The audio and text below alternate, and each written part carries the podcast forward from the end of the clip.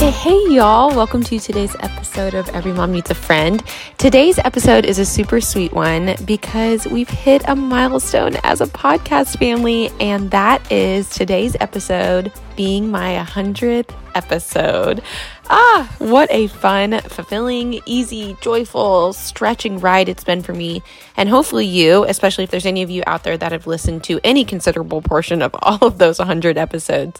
So it just felt right to start today with a verse about gratitude from Psalm.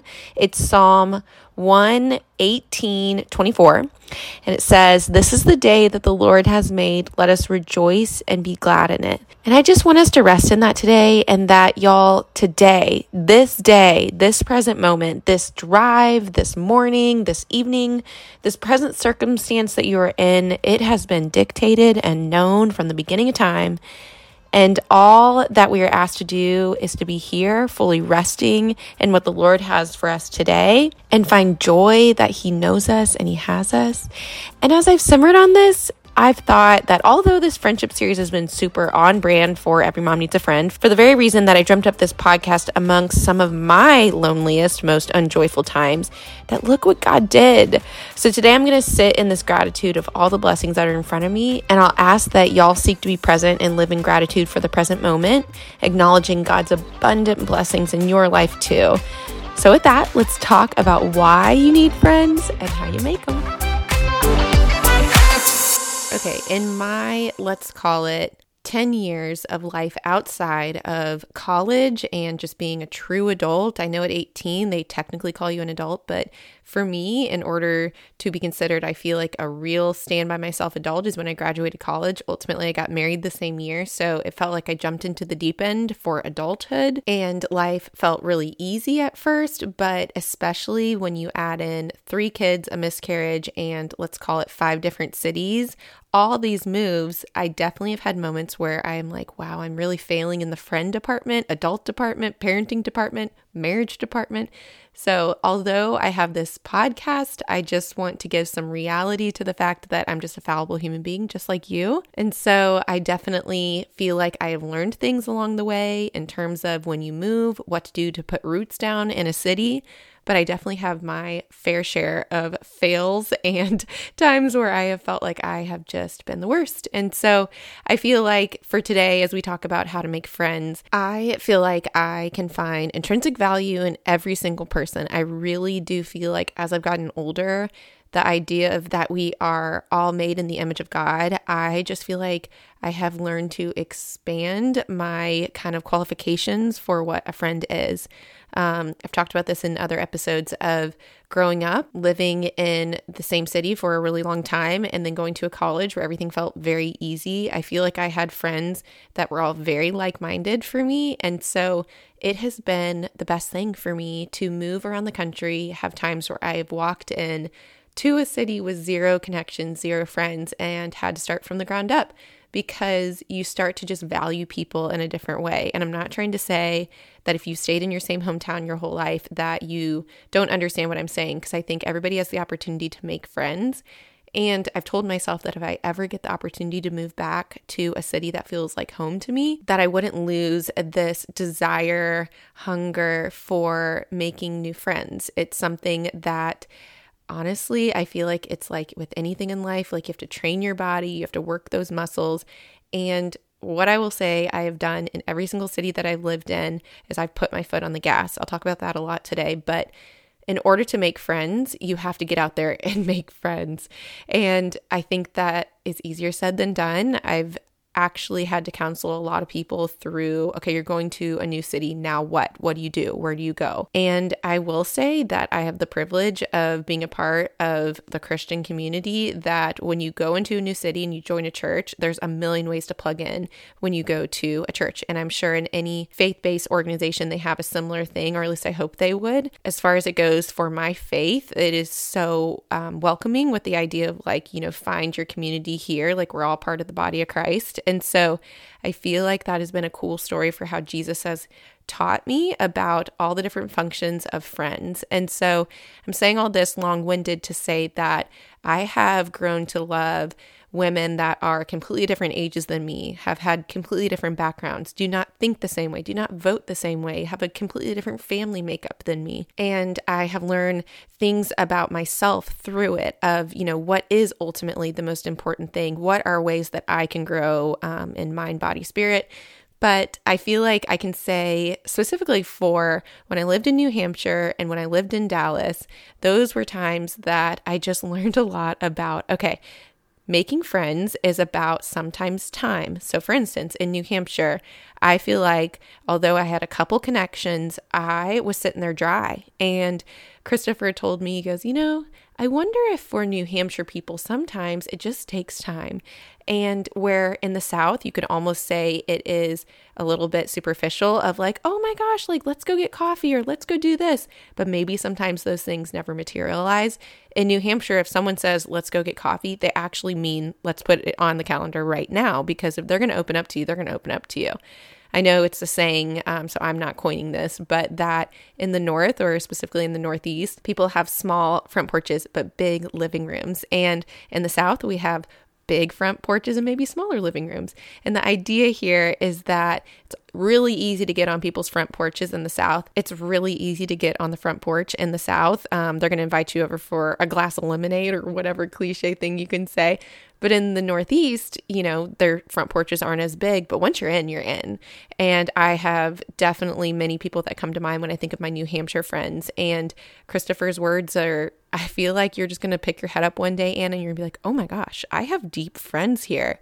And so I will say the first thing when it comes to friendships is that it just takes time. You have to have shared experiences. You have to have enough time logged in the system to talk about things and to learn things about each other. And especially with kids, y'all, it's so hard. Like, y'all know those play dates where you're like, have we talked about anything or have we just gotten interrupted a hundred times and just kind of existed next to each other for an hour? And that's fine, y'all. That's good. Those are shared experiences. You know, and the other thing, as I was going to say about Dallas, it was about proactivity. Like I needed to get out there, I needed to go do something. I had to step outside my comfort zone. But I also think about the time I've spent in Louisville, it was so much about the season of life. Like the friends that are my guests my best gal pals in Louisville, we all have been married around the same time, have kids around the same age. We all are in the baby making season. So I feel like that is so important for friendships in some sense. But like I said, I actually have so many friends that are like hitting 40, hitting 45, and like they're way out of the baby time. And they actually see it as fun when I come over with like a little tiny poppy because they're like, "Oh, I'm getting my baby fix," and I'm like, "You're you're giving me the mentor fix that I need in my life." So that being said, there's a lot of reasons and a lot of ways that friends can be a part of your life. And it doesn't necessarily have to be someone who looks like you, thinks like you, or has the same past experiences. But y'all know that I have done a lot of callbacks to the book Find Your People by Jennie Allen. That's where this whole idea about that women can be so lonely, like the fire was flamed by Jennie Allen when I've heard her speak and when I read this book of, gosh, gals, we need to work hard at finding our people because we're not supposed to do this life alone, especially the mom life. We need each other. And I, you know, I talked about last week about that I might not text you back because I am prioritizing maybe local friends. And that's a hard thing to say and a hard thing for my friends that are out of town possibly to hear. And, but it's so important to have your proximity friends and I also think it's so important to be transparent with those friends. It's important to have accountability created for those friends. Like I lean on my local friends in ways that other people lean on like their family. Honestly, feels like in proportionate to the amount of time that I've spent with this person that they're going to be the person that I call for when I go into labor. Like I would love to be calling my best friend Kaylin when I go into labor to be like come over and get my kids, but I'm so thankful that there is sweet people that the Lord has placed in my life in each of my cities.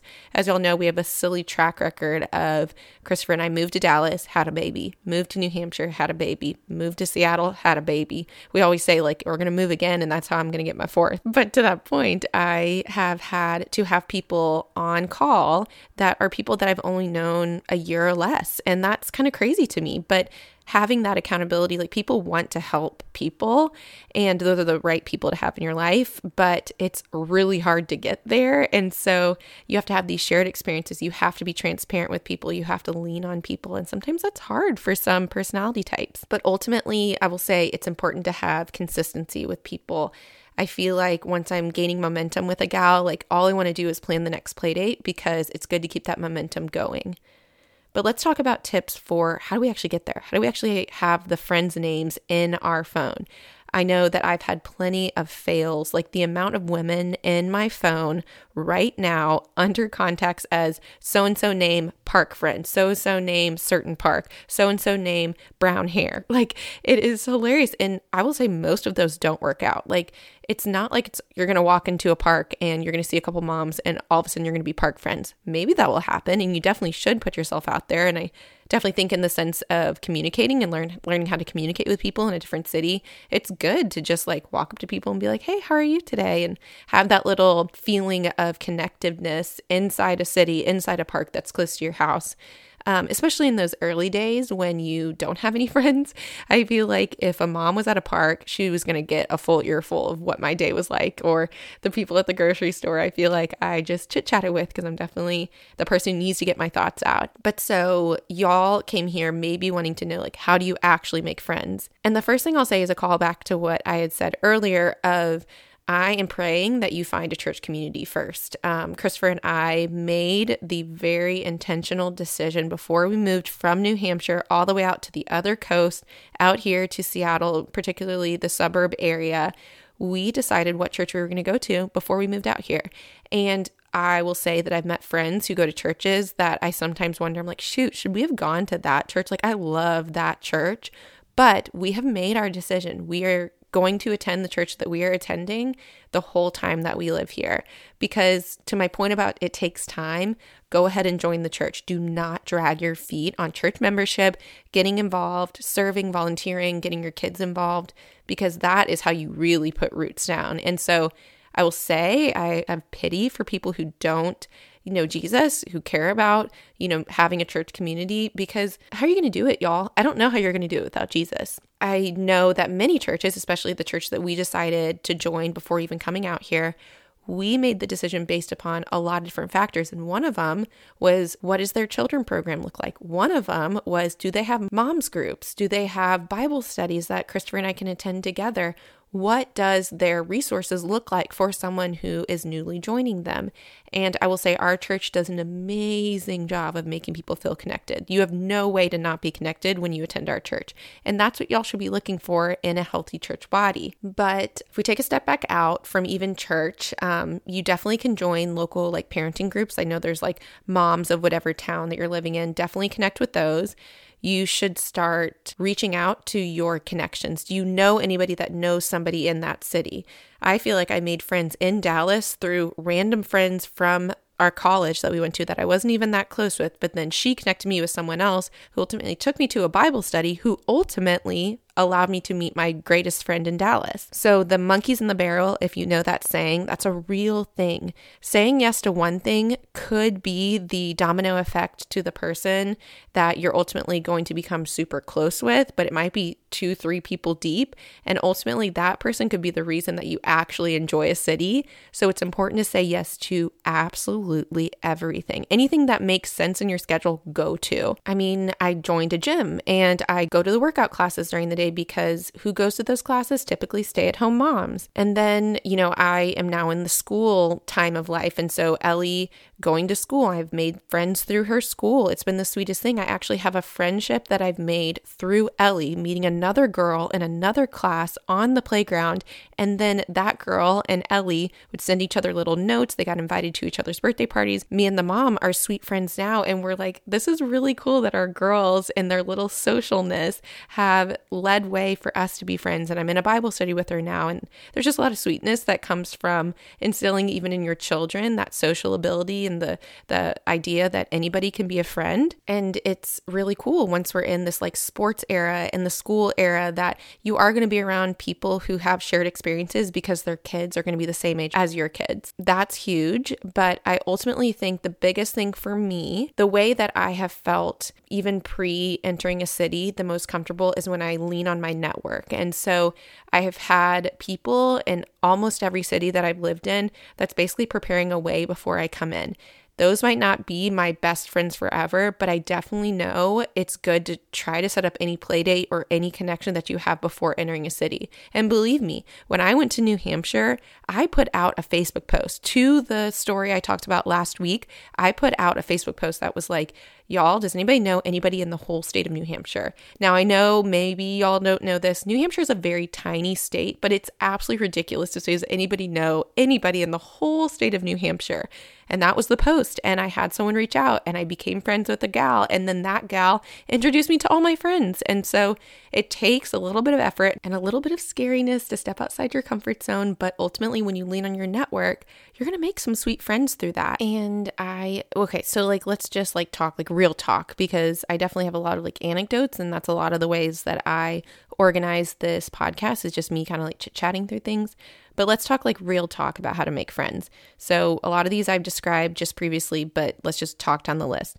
So, yes, you got to say yes to everything. Utilize monkeys in a barrel. You need to make sure that if you say yes to someone and they introduce you to someone else, get that girl's number and then start being friends with that girl. And then maybe the three of you can hang out. And then all of a sudden you're in a friend group. How great is that?